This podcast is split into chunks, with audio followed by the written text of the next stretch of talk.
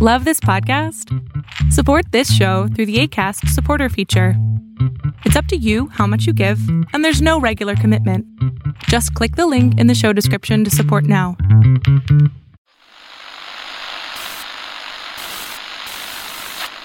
Nine, twelve, ten, twenty-eight, two, twenty-three.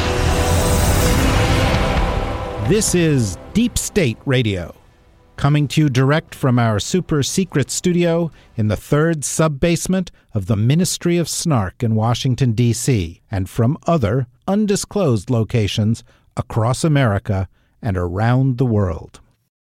Hello, and welcome to another episode of Deep State Radio. I am David Rothkopf, and I am in an undisclosed location. So are all our other guests, because this is an emergency episode of Deep State Radio called by our listeners who demanded, because there is so much chaos happening in the world today. Love our deep state radio nerds. We love our nerds, and they demanded this, and and we didn't want to disappoint them. So we have at one undisclosed location on the Charles River, Ambassador Nicholas Burns of the Kennedy School, and down south of that, in the, to to some degree or another, we have Ed Luce of the Financial Times, and we have Evelyn Farkas of the Atlantic Council, and across the Atlantic in a not so undisclosed location, we have Kori Schake of the IISS.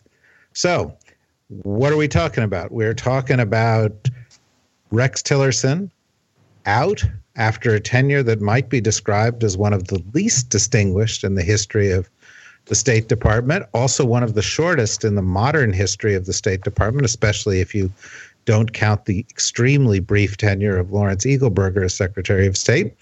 Um, and we have him being replaced by CIA Director Mike Pompeo. We have changes there. We also now know that Gary Cohn is being replaced by Lawrence Kudlow at the National Economic Council. And there are rumors that there are more changes in foot, that Donald Trump is finally going to get what he describes as the cabinet he wants, which, given that that includes Betsy DeVos and Ryan uh, Zinke and and and Pruitt and and uh, and Perry and Shulkin and Carson, you can only imagine what's in his mind for an ideal cabinet. Anyway, Nick, you've been in situations like this before. You've watched changes happen. Um, you've seen state departments go from good to bad and and and and and from bad to good. What's your take on what's just happened? Well, I think you have to assess, David. Uh, Rex Tillerson's tenure was troubled. Uh, on the one hand, um, he completely mismanaged the men and women of the Foreign Service and Civil Service. These are people who are career. They want to serve. They're, they're accustomed to serving presidents of both parties. They want to do their job. They want to be trusted. He came in and summarily fired the sen- uh, four or five most senior of our Foreign Service officers last February. And then, of course, he proposed a 30% budget reduction and then didn't fill the majority of our ambassadorships. And so today we have no American ambassador in Berlin, in Ankara, or in Seoul, just to name three capitals, and didn't bring the Foreign Service into, into, his, into his world and tried to manage it from afar. And it was a disaster, repudiated by Republicans on the Hill as well as Democrats. I would say, in his defense, not on that issue, but in terms of his record, I think he was a voice of reason in a lot of ways. He teamed up with Jim Mattis at Defense to be a blocking force of the, wor- of the worst impulses of President Trump. He was um, he argued for a continuation of the United States in the Iran nuclear deal. He argued for a diplomatic opening, some kind of to- beginning of talks with North Korea. He argued for us to stay in the Paris Climate Change Agreement, and he also argued that the United States ought to stay um, as as part of the leadership of NATO and shouldn't uh, try to wage war in the EU, all of which were countermanded by President Trump. So if we're looking past Secretary Tillerson at a Secretary designate Pompeo, in a way, the State Department won't miss the management of Rex Tillerson, but we may miss his rational, middle of the road voice if the change is going to be Mike Pompeo. Well, Kori, I think that's a, a, as one would expect from Nick. That's an excellent analysis of this situation, which essentially comes down to Rex Tillerson may have been the worst Secretary of State in, in recent history, and we may miss him soon because because Right. Pom- because Pompeo has been chosen not for his brains, which are formidable, um, but because of the fact that he has the one trait that Donald Trump looks for in a cabinet cabinet secretary, and that is he seems to like Donald Trump, and he's willing to play things the way Donald Trump plays things, and um, you know this has led when when when he's been at the uh, tenure at the agency to people feeling that sometimes he would put his thumb on the scale for political reasons, which is a big no-no in the world of intelligence. And so I'm, I'm wondering, what do you expect from Pompeo? So I have a much more positive view of Pompeo's role as director of Central Intelligence and of his potential as Secretary of State than it sounds like either you or Nick do. Um, it's true that that as director of Central Intelligence, uh, he is very buddy buddy with the president. But two things. Thing one, he's a politician. And so um, that he is a backslapping, glad handing, get along with other politicians kind of guy, I don't think is uh, necessarily a character flaw or a professional failure. Um, moreover, one of the big reasons that Secretary Tillerson was completely ineffective was that he never managed to establish any kind of relationship with the President of the United States. And uh, as for supporting the president's policies, you know, I'm a little bit um, sympathetic to the view that only one of these guys got elected president, and he has the right to gather around himself a cabinet of people who will carry out the policies that he campaigned on. Uh, even though, as you guys know, I I don't like those policies. I think they're bad for our country. Um, the last thing I will say about Pompeo is that, you know, he didn't sycophantically go along with the president. When the president impugned the integrity of the intelligence community or said things, for example, about the intelligence community's conclusions about Russia's interference in our election, it's true that he didn't walk out in front of a bank of TV cameras and and contradict the president of the United States, but he did always issue a written statement clarifying what the CIA had assessed and concluded and establishing the baseline truth. And what I have noticed about people in the Trump administration who are able to differ from the president's views and keep their jobs is that that's the way they navigate an erratic president um, and try and maintain their own integrity. Well, as you do every week, Kori, you have brushed up that tiara of optimism, given us. Oh, wait a minute. Wait a minute. I do have one more optimistic thing to add to that, which Wow. is that I have not heard uh, gnashing of teeth out of people in the intelligence community in his time as the director of Central Intelligence. Nothing near to the complaints that foreign service officers and civil servants in the State Department had about Rex Tillerson. Um, Pompeo has been a soldier and I suspect is good at the basic leadership stuff that Tillerson appeared to be such a catastrophe at in the State Department. All right. Well, let's Yeah. get a couple. Let's get a I couple. I can jump in on that actually if I'm allowed. Of course, you're allowed. That's why you're here. But you're in charge, so I don't want to okay. be Well, I permit. I, I permit you. Okay. Um, I- because because I, I the, the one piece of data, you know, I went out to ask some folks that I knew who were Republicans who were in touch with rank and file in the agency in the CIA to find out, you know, how is he as a manager? Because as Nick aptly mentioned very in the very beginning, you know, the biggest weakness, the most public weakness of the outgoing secretary of Tillerson was that he was a horrendous manager. And what I heard coming back was that actually at the agency, he's done a good job listening to the people. So I think that that is, I would agree. I just want to kind of um, polish Kori's um, tiara of optimism with this kind of um, additional piece of data. You know that the people inside the building because I think from the outside world, a lot of us, especially those of us who worked on the Hill and watched Porter Goss, who was another House member, uh, also happened to be a Republican, joining a Republican administration to run the CIA, very political guy, got up there and he was a disaster. He was overly political, he was almost hostile to the workforce. And by all accounts, Porter Goss did not follow, uh, sorry, um, Mike Pompeo did not follow in Porter Goss's steps, footsteps. Okay, well that's certainly that's certainly a plus.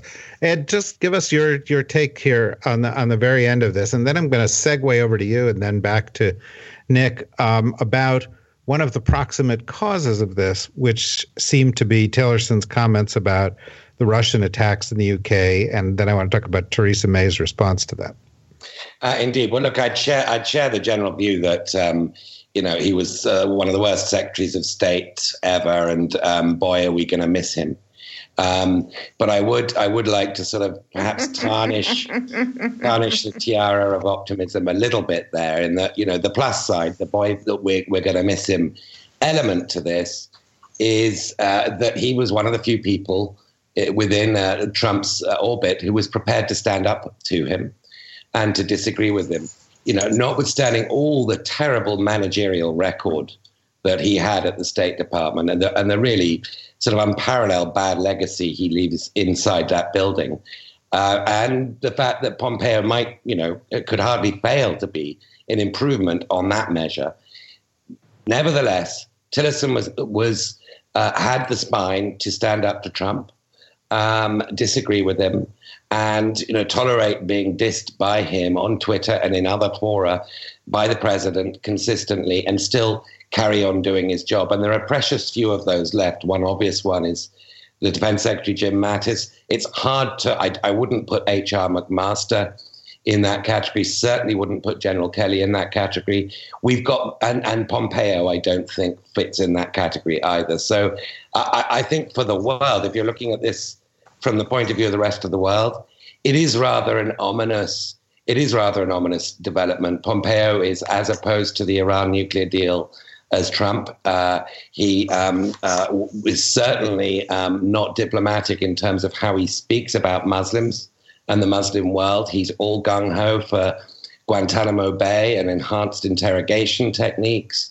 Um, and I could go on. Um, uh, so I, I, I, I, don't, I, I, I don't feel like um, burnishing the tiara of, of optimism. And, and Evelyn and, and uh, Kori did a wonderful job. They did the best possible job in burnishing it, but um, uh, I don't think it's merited, honestly. Well, let me make you feel a little better, Ed, because I want to turn to Nick and I'm going to ask him something. And I suspect part of his question will at least make you feel a little better about your own country. Because one of the things that was a proximate cause for this was this um, uh, terrorist attack by the Russians using a nerve agent on a former Russian agent and his daughter, but that affected scores of other people in England. And Rex Tillerson essentially said this kind of thing can't stand and was fired 14 hours later.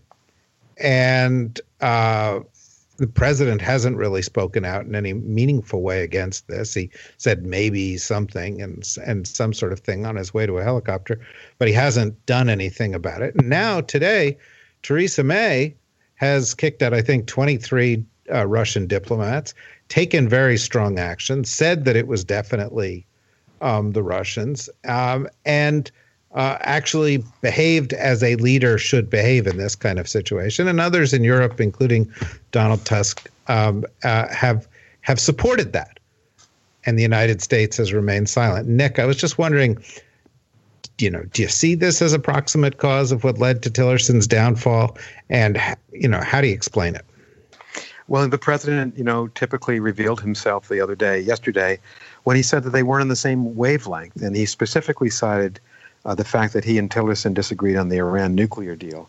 But I think it was a series of issues over time where, where as Ed says, Tillerson had the guts to speak back and, and do what cabinet officers are supposed to do show loyalty but also tell the president when they think the president's heading down the wrong path. And this president doesn't seem to like that. It was interesting as well, David. He said that the biggest selling, selling point for Pompeo is that they're on the same wavelength, i.e., they never disagree. That's a little bit troubling. You do want a Secretary of State to push back. Russia, I think, David, has been, in my judgment, the greatest foreign policy failure of the Trump presidency and where he's been weakest, and it's where we need to be strongest. You've had the fact that the Russians launched this conspiracy against our election, zero response from the president, leaving our states undefended, and frankly, leaving a lot of the European allies in the wake as well because they've had their elections affected. And now this nerve agent attack, nothing could be more clear than that the United States has to stand besides Britain, our closest friend in the world, you have all you have this attack on Salisbury, England, not just on the former KGB agent, Mr. Skripal and his daughter, but on citizens of Salisbury. The Prime Minister, I watched her in in um, in Question Time today at the House of Commons. She could not have been more clear that Britain is looking for the open support of her NATO allies, is what she said. Silence from the President of the United States. Our ambassador to NATO, Kay Bailey Hutchison, put out a very good statement other Americans lower down the chain have said the right thing. But the president is silent. And he's had many bites at this apple over the last 24 hours. He'll have more today in Missouri. But the fact that the United States president can't come out and support the United Kingdom and encourage the other NATO allies to sanction Russia, expel Russian diplomats, keep certain Russians out of our countries, it's, it's just shameful. And you cannot imagine Ronald Reagan, for instance, just to name a Republican president, or Dwight D. Eisenhower, or either of the Bushes passing up this opportunity to do what's, what is natural for an American leader, and that's to be the leader of the West. And I think in the past 14 months, Trump has given up that role. It's now being played by Emmanuel Macron and Angela Merkel and today Theresa May. And that's sad for an American to reflect about. It's hard to imagine any American president behaving this way. It is. I mean, you, you go back, um, you go back all the way to Franklin Delano Roosevelt, the creation of modern America as a superpower.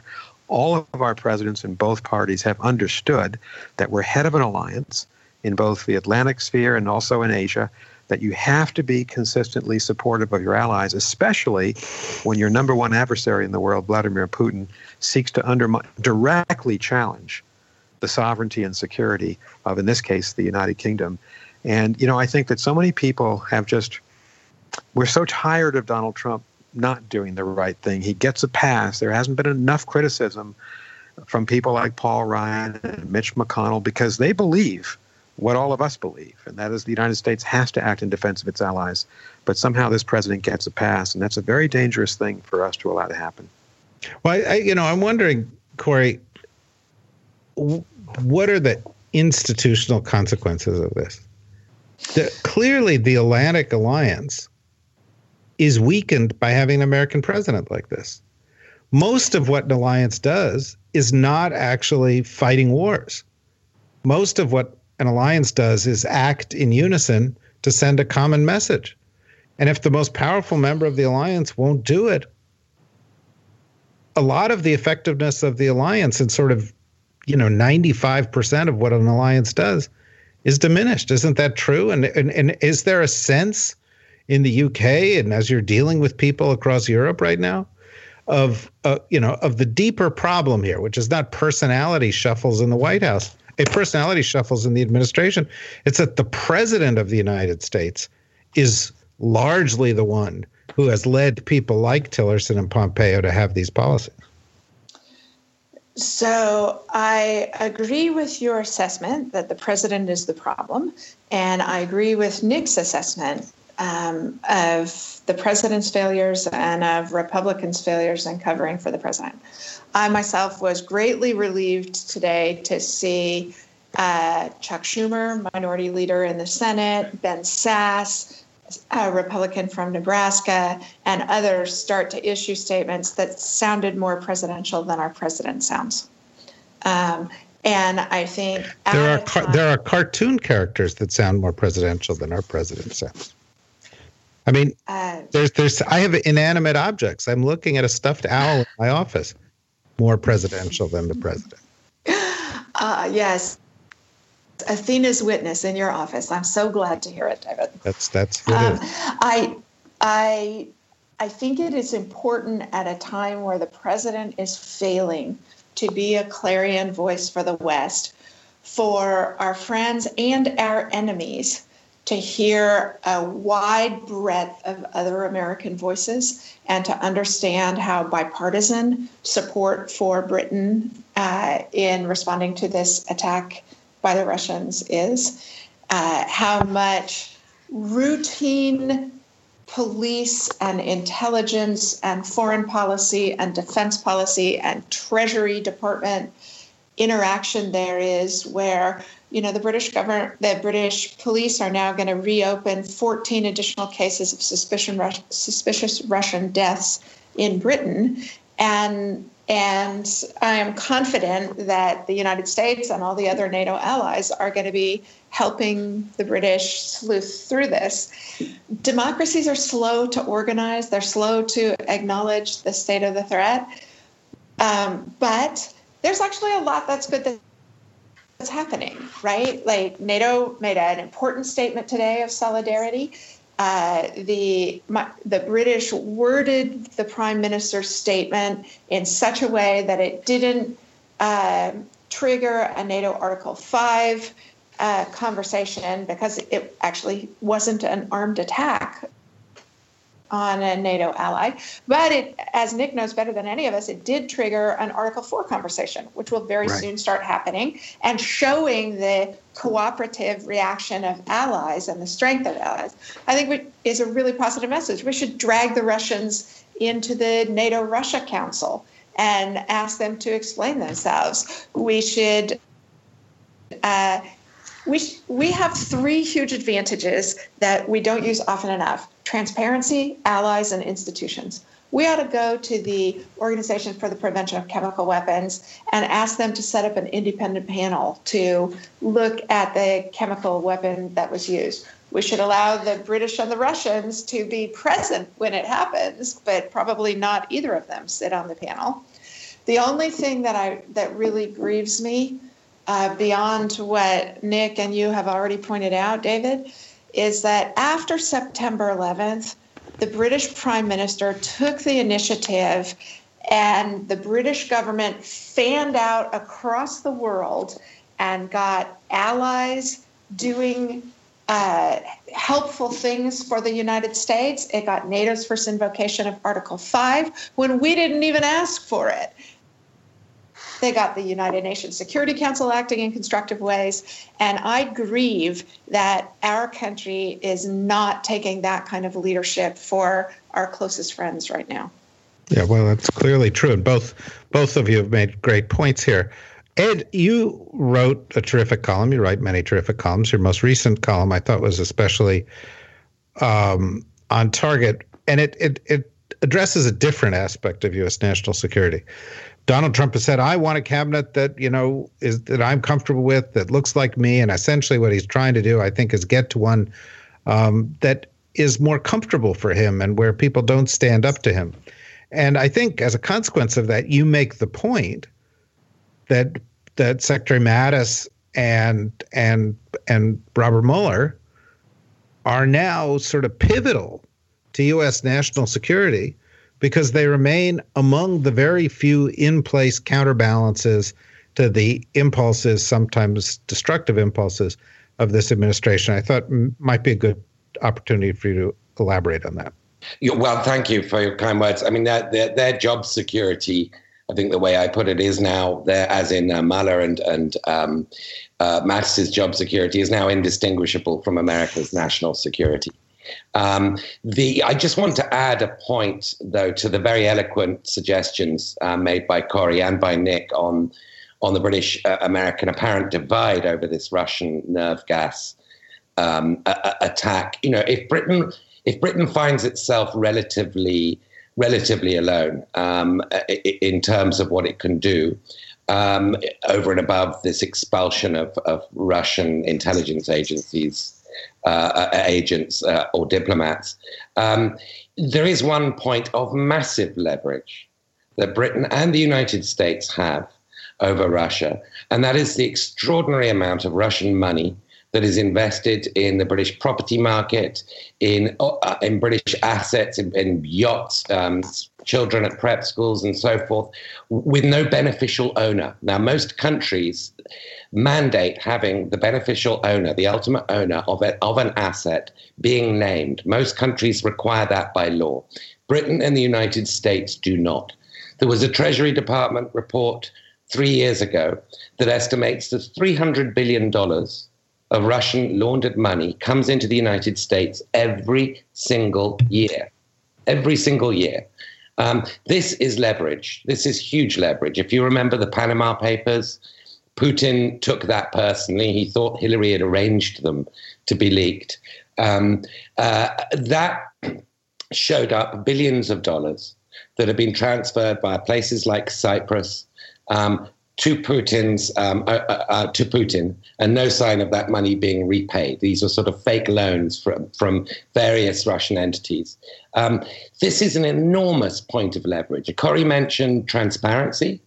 Um, the transparency we, as as the two uh, sort of English speaking um, dirty money democracies, can bring to bear if we change our ways um, uh, is absolutely enormous. Now, the fact is, I don't think Donald Trump would want to, but others, um, for very personal reasons, but I think others can really press on that. And that's another reason why, we should all be rooting very strongly for Robert Mueller, not just to keep his job, but to do his job to the fullest of his abilities. This is a, a deeply important question of national and transatlantic security. So, Evelyn, I you know, I mean, I think Ed has made a great point here, and one that actually is not aired that often in terms of the leverage that we've got. But the matter seems to be somewhat complicated by the fact that it, Donald Trump, Jared Kushner, Donald Trump Jr., Ivanka Trump, and a lot of people in and around that administration, Wilbur Ross, seem to love that dirty money game, seem to have a lot of skin in that dirty money game uh, and don't seem to be the ones who are going to go and and make a change on this. Uh, and that maybe once again, because of who we've got in leadership in in Washington, the lead is going to have to come from someplace else. I'm just wondering what your take is. Well, I mean, yeah, I, look, I, I agree with uh, everything everyone else said, and there are a whole list of other things that we could do in concert with our British allies. And I would I would just make a point that we also have a, prob- a probable Russian assassination that occurred here in Washington D.C. in 2015 in a in a in a in a hotel in Dupont Circle in Washington. I've already said Washington D.C. of Mikhail Lesin, uh, a former um, really right hand man in the media world of Putin who fell out with him and ended up dead under suspicious circumstances here. So we certainly could cite that also as a reason for feeling, you know, national uh, our own patriotic national affront at the Russian assault uh, of the British sovereignty, and again, probably our sovereignty in that instance as well. Um, but with regard to the dealing with corruption and transparency in the United States, I absolutely agree. There, there, there are people on the Hill. So members of Congress have drafted legislation addressing this, addressing the the lack of transparency with regard to beneficial ownership, so ownership of LLCs and other entities. They've drafted legislation to make it very clear that money flows need to be um, attributed. I mean, there's a there there is a raft of legislation that is, frankly speaking, outside of my area of expertise that has been proposed, but for whatever reason, it's not being actually ushered through, and that's something Congress could do you don't i mean the president ultimately would have to sign it much as he was forced to sign the sanctions legislation but it could be signed. And you know i would say that congress needs to put him to the test. But again we also face a deficit of leadership sadly speaking on the side of the majority party uh, running congress these days. Uh, yeah well that's that's for sure. They're all part of a kind of a symbiotic uh, relationship that you know feathers their nest than that of their friends and doesn't do much much else. You know nick i get a little frustrated. You know we had to have an emergency podcast here because the news happens so fast. And in fact yesterday you know i was like busy with this tillerson news all day long and talking to different media outlets and writing stuff and so forth. And then i had to rush up to New York and and you know that got was asked to go to a TV studio at ten o'clock to be on a TV show, and I got to the studio and heavy breathing, and I walk in, and we're already on to the next story, you know, and it was we were into the Pennsylvania primary, and we and the Tillerson yeah. segment got bumped. It was I traveled 300 miles and I got wow. And, and it and it was like, oh yeah, well, no, we're we're not going to. And they, you know, gave me a car and everything. They were the ones that got me there, and it was like, nah, we're we we can't do it. We have to focus on this Pennsylvania race, and then. David, you, know, this, you should name and shame the TV. Uh, no, no, because it's probably my network and Nick's oh, network. Oh, sorry. Okay. no, it, it, it is because that's the yeah. only, that's that's the one I'm on all the time too. But but but it was like okay, and I, I smiled and walked out of there. But it, this is just what happens in this day and age. And this morning, it's Larry Kudlow, or today it's Larry Kudlow, um, who's just you know let's let's pick an economic advisor because he plays one on television, just to kind of a, a, a, a, you know really radically bad choice as National Economic Council and a, and a step down. But I want to get ahead of the news, and it seems really likely that H.R. McMaster is going to go. Now we've talked a little bit about you know different candidates and you know there is a kind of school of thought that maybe somebody sane like Steve Biegun is going to go and become the national uh, security advisor. But there's been a lot of thought uh, and a, and a little more buzz recently about John Bolton again. And and and I, I, I want to relay to you that I, I, I saw a little story this morning about a from a journalist who asked somebody in the White House, well, if John Bolton becomes the national security advisor, will he have to shave his mustache? Uh, because because the president doesn't. It's not like, the look the president wants. The president doesn't like mustaches. A guy the, with that hairstyle is commenting on other people's stylistic choices. Well, wow. you know, but, but Kori, but, Kori, you're not about to get back back into 1970s porn actors.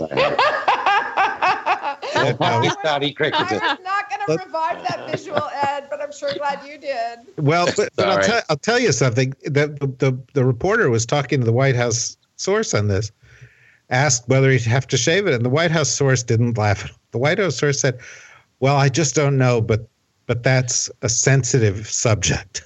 I was like, "Oh my god!"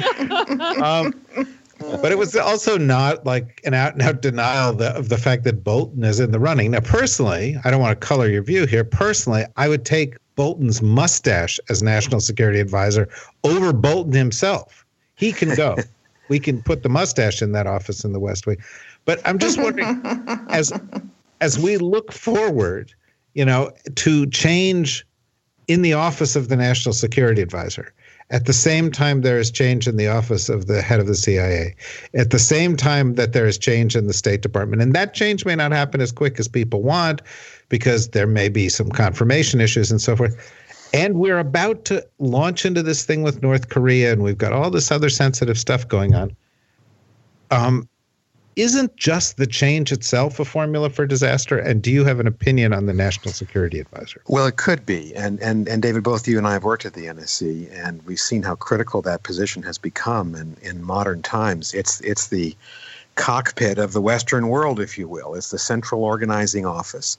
And I think most of our successful modern presidents have understood that you really need to put together a team here. It's not just appointing individual by individual, Mattis and Haspel and Pompeo. But how is the team going to gel or not gel?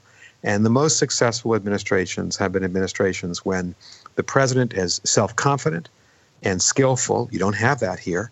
The president is willing to delegate major parts of the job to uh, of, of, of, the foreign policy job to the Secretary of State and Defense. You don't really have that either, although that could change under, under Pompeo. And it could continue to be, I think, a good relationship between the president and Jim Mattis at Defense. But you need that key person at NSC. I hope it's Steve Biegun. If that's if it becomes down to Steve Biegun versus John Bolton, Steve is a professional. He was chief of staff of the NSC for Condi Rice when she was NSC advisor. He is he's someone who's focused a lot on Russia in his career and is very tough-minded about the Russians. He also, due to his uh, experience as vice president of Ford Motor Company, a, big position for Ford, knows a lot about trade.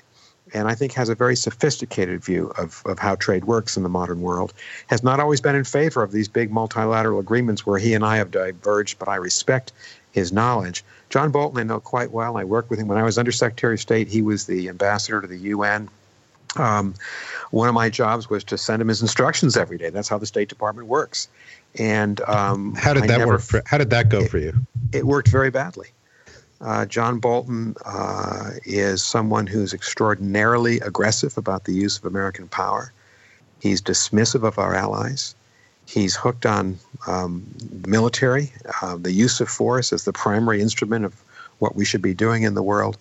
I don't think he'd work well, if I can say this, with Secretary Mattis or Secretary Pompeo. I don't think he has the personality to subordinate himself. I mean, I think a lot of us who I who worked for Brent Scowcroft, I worked for Brent for nearly three years in the Bush 41 administration, see him as the model, someone who is self-effacing, who served the president loyally, but who understood that the major cabinet officers had to have precedence, but also who built a team. I don't see John Bolton doing that. And David, look what's right down the pike. You have uh, this week the president, at least as of today, shamefully silent uh, in supporting Britain on the nerve uh, the nerve agent attack. You have the decision by mid-May on whether or not the United States is in the Iran nuclear deal for good or out, and it looks like we may be heading out if the president and Mike Pompeo will have their way. That's going to that's going to be tremendously costly. It'll harm our relations further with the Germans, French, and British.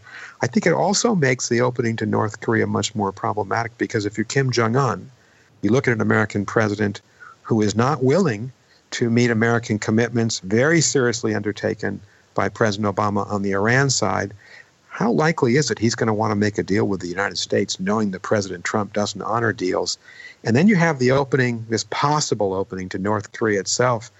I actually think that there's an argument to have expedited confirmation hearings for Mike Pompeo because you need him to go out in advance of the president to determine if Kim is actually serious about denuclearization. After all, we only have this through one visit to Pyongyang by two South Korean senior officials. I think Pompeo is going to need to advance this. You need a good team. And it's not and, it's, it's not the time to change every member of your national security. Well, and also you, or you, nearly every member. You, you, don't you don't have the bench, right? I mean, I think six of the t- eight or ten top slots in State Department are still open. You, That's right. Have, you have five undersecretaries, and right now you have um, you have exactly one was fired yesterday. Tom Shannon's the only undersecretary, and he's going to be leaving government very soon. And of your of your managers at the State Department, about the twenty odd uh, assistant secretaries, you have maybe a quarter of them filled. Of your major ambassadorships, uh, the majority unfilled this is a ghost ship in the State Department, and you're taking on North Korea, Iran, and containment of Russia at the same time. This is no time to bring John Bolton into the NSC.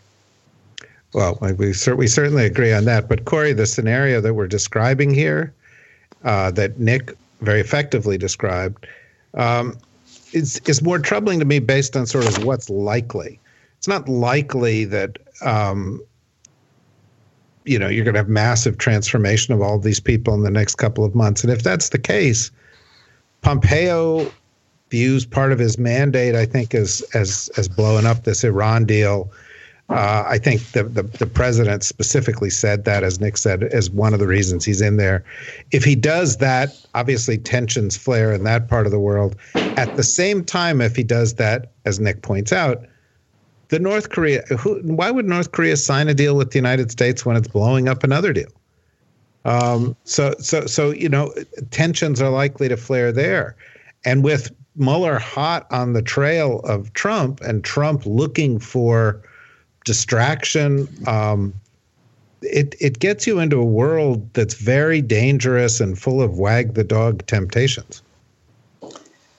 Uh, so, yes, I agree. We are in a world that is very, very dangerous and full of wag the dog temptations. I am less concerned about that particular dynamic than I think you and others are, David, because um, I actually think the president's uh, um, strongly disinclined to use military force. He has not uh, sustained the red line he established about Syrian chemical weapons use.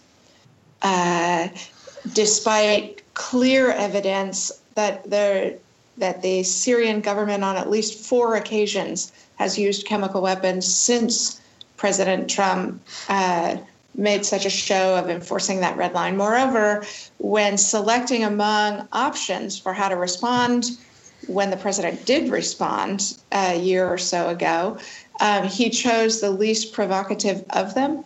So I actually think this is one more, this is likelier to be a case where the president talks tough and does too little. And so creates, as President Obama created, a gap between our policies and what we are actually willing to do. And so so I think that is the greater likelihood of downside risk in this moment. Um, I have a I have a practical question that I honestly don't know the answer to.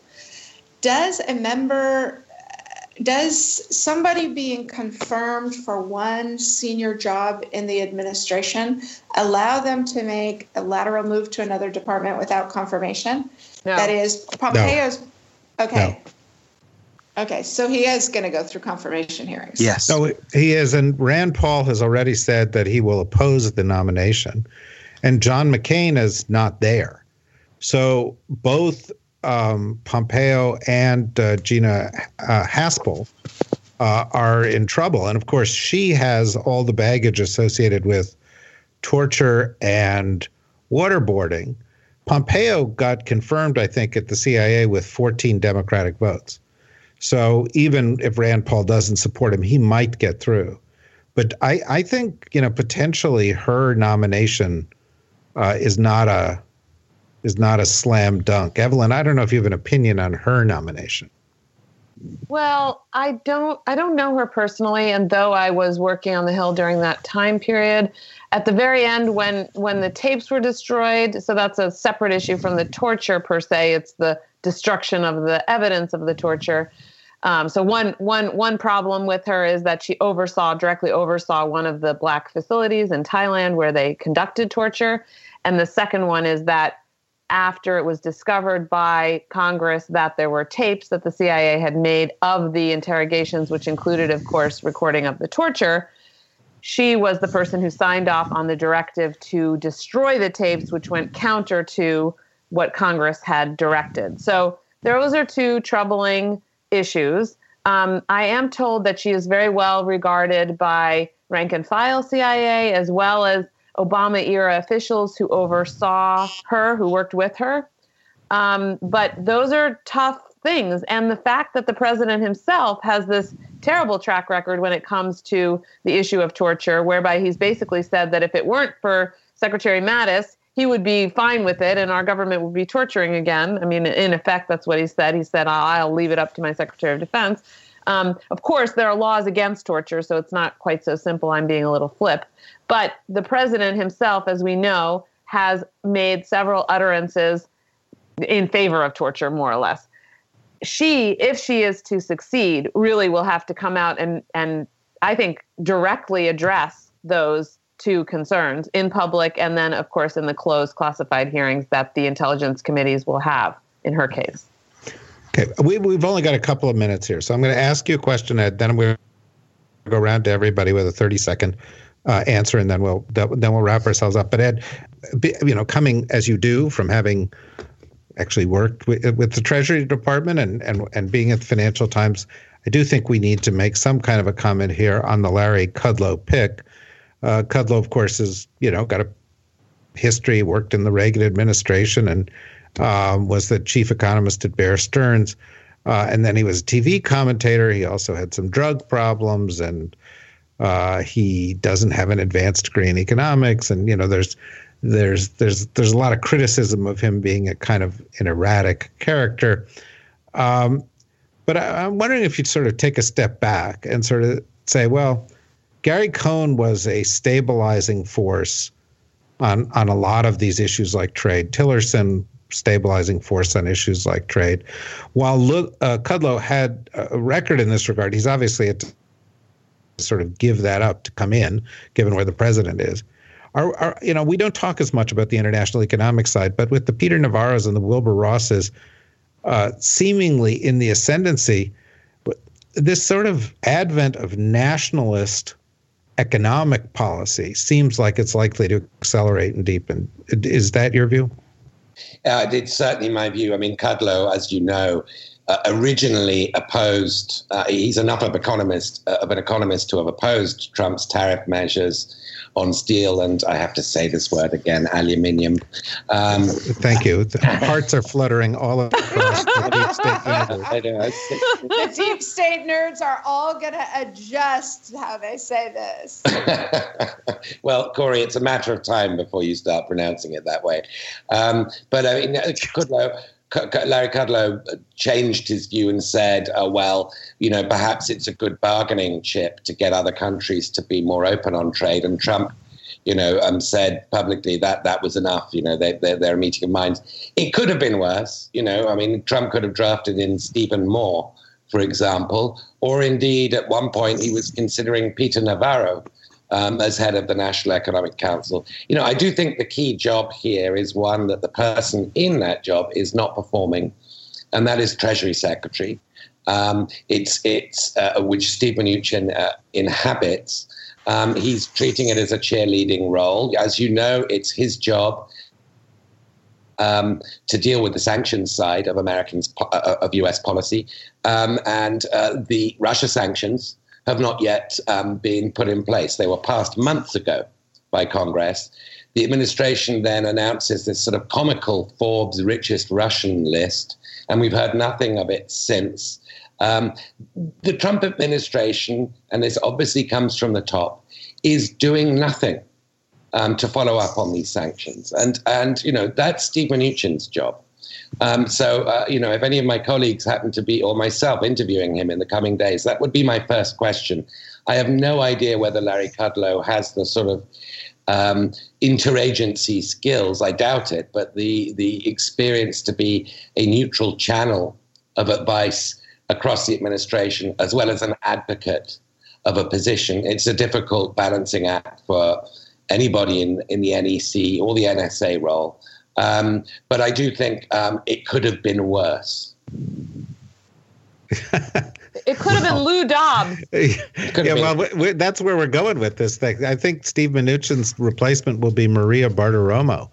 But you know, we'll get we'll just get TV. That is an entirely plausible theory, David. Yeah, no, it, it is entirely. So let me give you each, just because so much has happened, a little thirty second question on different subjects, and then we'll wrap up.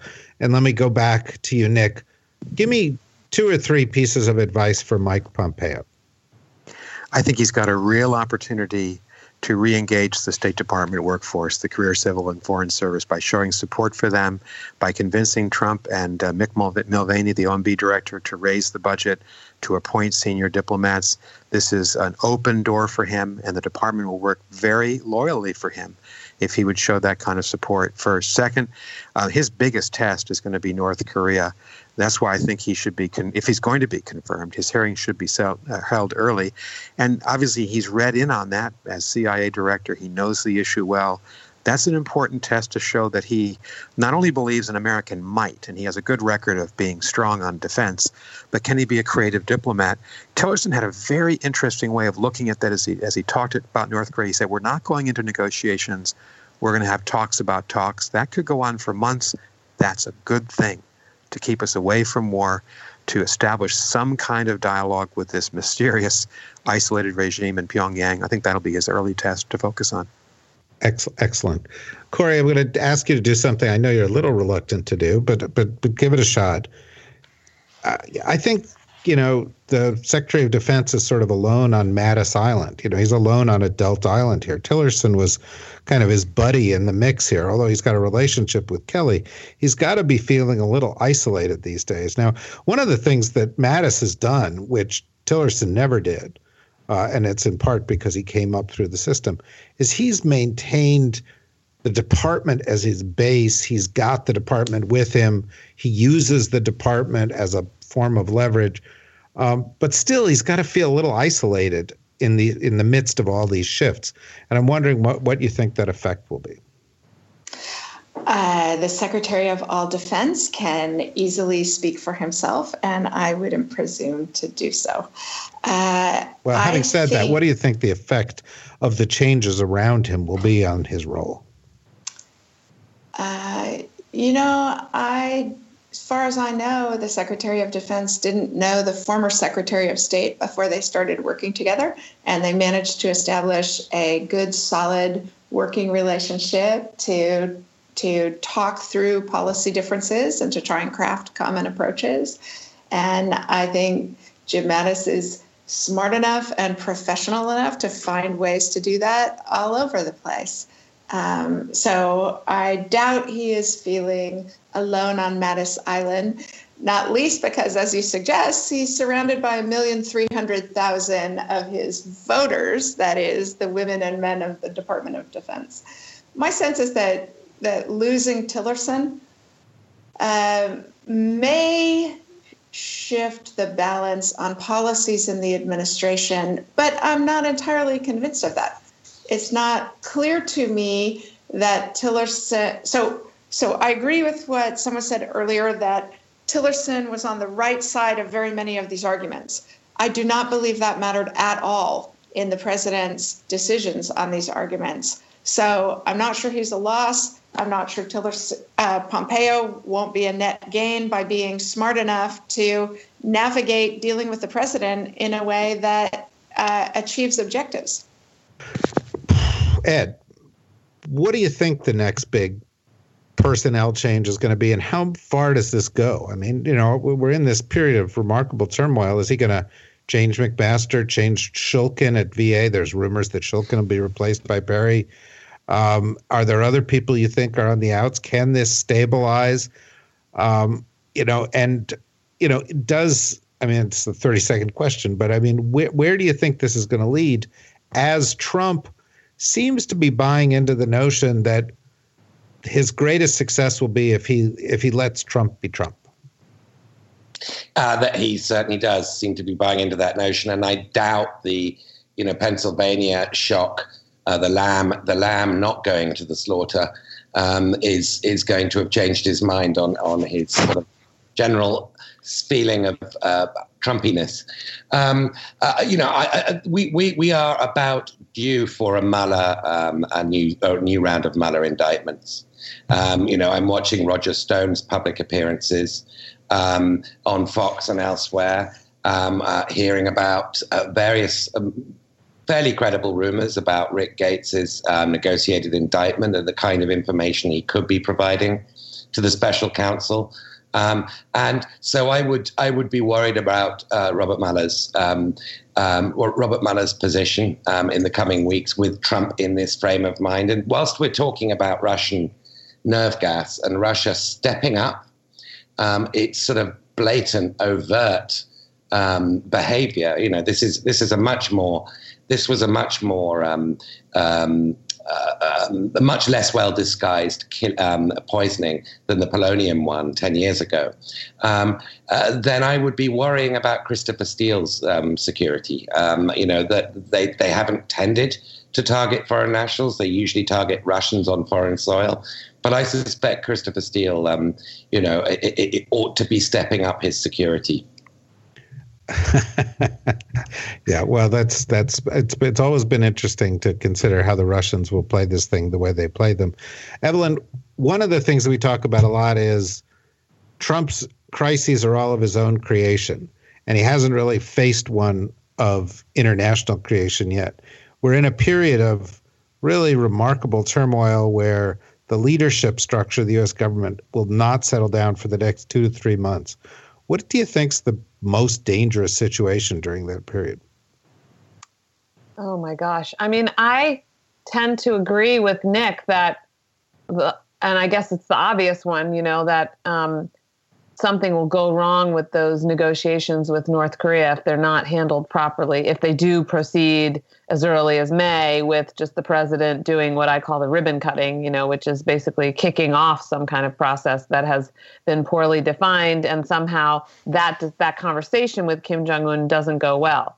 Um, so I I worry about something going wrong there because I think all of us agree this is kind of a bipartisan agreement, a bipartisan and Trumpian agreement. We're all together right now agreeing that that speaking is better than fire and fury. And as long as the pressure is kept on the maximum engagement part, that as Nick pointed out, let's just keep talking. Um, but I worry a little bit about something going wrong if it's not handled properly and the president goes in there and the talks go awry having said that, um, the the things that we don't we can't predict. I mean, it, there are so many things. You know, God forbid we have some kind of terrorist incident on our soil because we know our president uses that in a very negative fashion, generally speaking, to divide Americans, to advocate for all kinds of destructive policies when it comes to not only unity within America, but our relations with other countries across the globe. So I think obviously that would be um, a problem for the administration. Uh, the you know we have uh, troops fighting in Syria, in Afghanistan. Um, those are areas where things could happen. Um, you know they're kinetic already.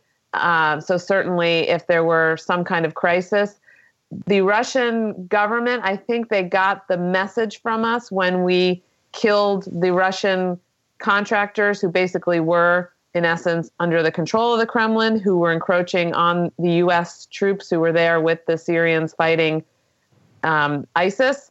And the, I think the Russia, the Kremlin, and the Russian military got the message: don't mess with the Americans in Syria. But God forbid they test us again. And I will say that I did view that in part as a test. So there are a whole host of things that could there you know there's there are the Chinese who are watching this North Korea development, this dialogue development with some measure of concern because they're now a little bit left out of it and that's another part of this dynamic.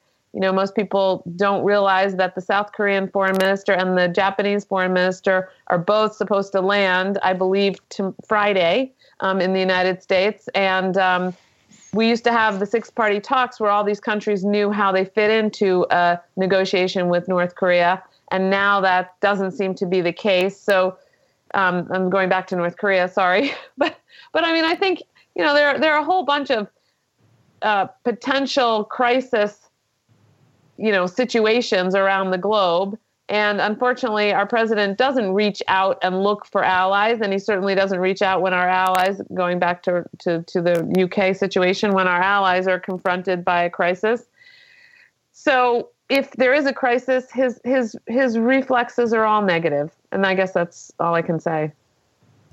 That's been terrific. This has been a terrific episode. By the way, as we were recording this episode, um, Nikki Haley, the next Republican presidential candidate, said that if we don't take immediate concrete measures to address this, meaning the Russian attack in the UK, Salisbury will not be the last place we will see chemical weapons used. This is a defining moment, which is interesting. I guess this is Nikki Haley's red line on chemical weapons use. Uh, and in terms of immediate action, I wonder if that might include sanctions of some sort. I think I know the answer. I think you know the answer because you're deep state radio nerds and you're ahead of the game on everything because you listen to great conversations like this one. Thank you, Nick. Thank you, Kori. Thank you, Evelyn. Thank you, Ed. We'll be back with another show actually tomorrow, the one we recorded earlier in the week. Uh, and we'll keep coming at you as you need it. We love you, Deep State Radio nerds. So long. Deep State Radio is a production of the Deep State Radio Network a division of TRG Interactive Media. Our podcast today was produced in cooperation with Goat Rodeo Productions and was supervised by Ian Enright. Join us again for another episode of Deep State Radio. If you don't, we know where to find you.